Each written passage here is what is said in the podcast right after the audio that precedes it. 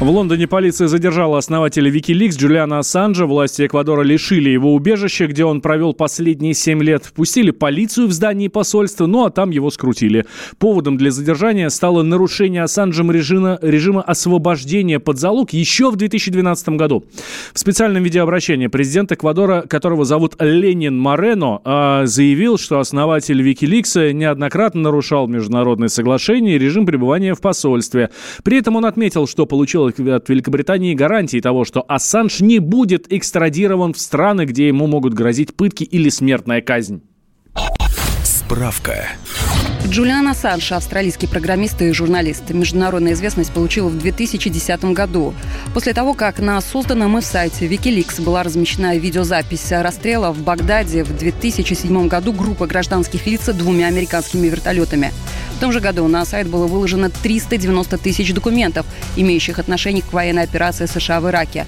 Кроме того, Wikileaks опубликовал тысячи конфиденциальных документов из переписки американских дипломатов. Их появление вызвало международный скандал и широкий политический и общественный резонанс. После этих публикаций власти США начали расследование в отношении Ассанжа по подозрению в нарушении американского закона о шпионаже. В августе 2010 года Ассанж приехал в Швецию, где предполагалось разместить сервер сайта Wikileaks. Однако в том же месяце власти страны выдвинули против него обвинения в преступлениях сексуального характера. Ассанж был вынужден перебраться в Великобританию, где позже сдался полиция. Он был помещен под стражу, но отказался от добровольной экстрадиции в Швецию, предполагая, что это государство выдаст его Вашингтону. Ассанжа отпустили под залог в 240 тысяч фунтов стерлингов.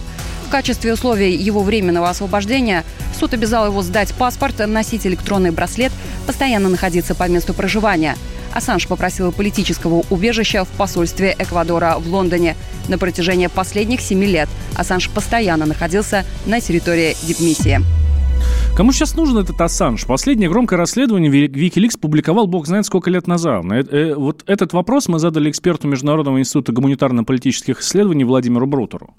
Я считаю, что Ассанж вообще изначально никакой информации не обладает. Это та информация, которую на сайте Wikileaks публикуют. Это материалы хакеров, которые каким-то образом получают доступ к базам данных американских спецслужб или американских э, официальных органов. Что касается самого Ассанжа, то он, в отличие от Сноудена, никакой секретной информации изначально не обладал. Поэтому ценность его в сравнении со Сноуденом совершенно другая. Его ценность в том, что сам по себе сайт Wikileaks показывал, что публичные и непубличные свойства, если так можно сказать, западной политики и западной политической элиты отличаются друг от друга, если не на 180 градусов, то на 150. Я боюсь, что у него не очень хорошие перспективы, и, безусловно, что Соединенные Штаты будут добиваться его экстрадиции.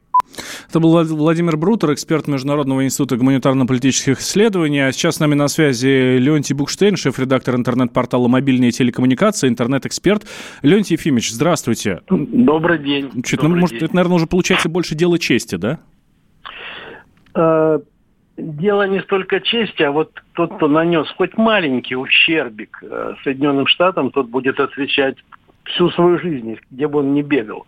Он в открытый доступ выложил, во-первых, э, проделки с э, киберразведкой, и это на фоне разговоров, что самая страшная страна кибервойны это Россия, он как бы показал пальцем, кто угу. это делает.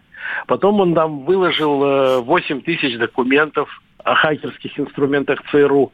Кстати, там в свое время была информация, что Ванна-Край, известный вирус, это просто утекший из специальных служб э, материал, который как-то вот каким-то образом пошел уже в дело. Интересная тема, но они как-то особо не говорят. Потому что типа Ванна Край это профессионально сделанные программы, mm-hmm. и действительно их на коленке не сделаешь. Вот. Ну, потом э, он э, у себя на сайте размещал ни много ни мало 250 тысяч правительственных телеграмм и записи разговоров военных из Ирака и Афганистана. Представляете, там какие вкусности для тех, кто борется с экспансиями. И третье, ему приписывают содействие Сноудену угу. в его публикациях. А это все, это уже группа это уже банда, которую надо вот засудить, поскольку ну, Сноуден недоступен, а вот Ассанжа возьмут, уже взяли, да? Да, Леонтий Ефимович, спасибо вам большое. Леонтий Букштейн, шеф-редактор интернет-портала «Мобильные телекоммуникации», интернет-эксперт был с нами на связи. Ну, в общем, видимо, что шансов отвертеться у Джулиана Ассанжа уже нет никаких. Товарищ адвокат! Адвокат! Спокойно, спокойно. Народного адвоката Леонида Альшанского хватит на всех.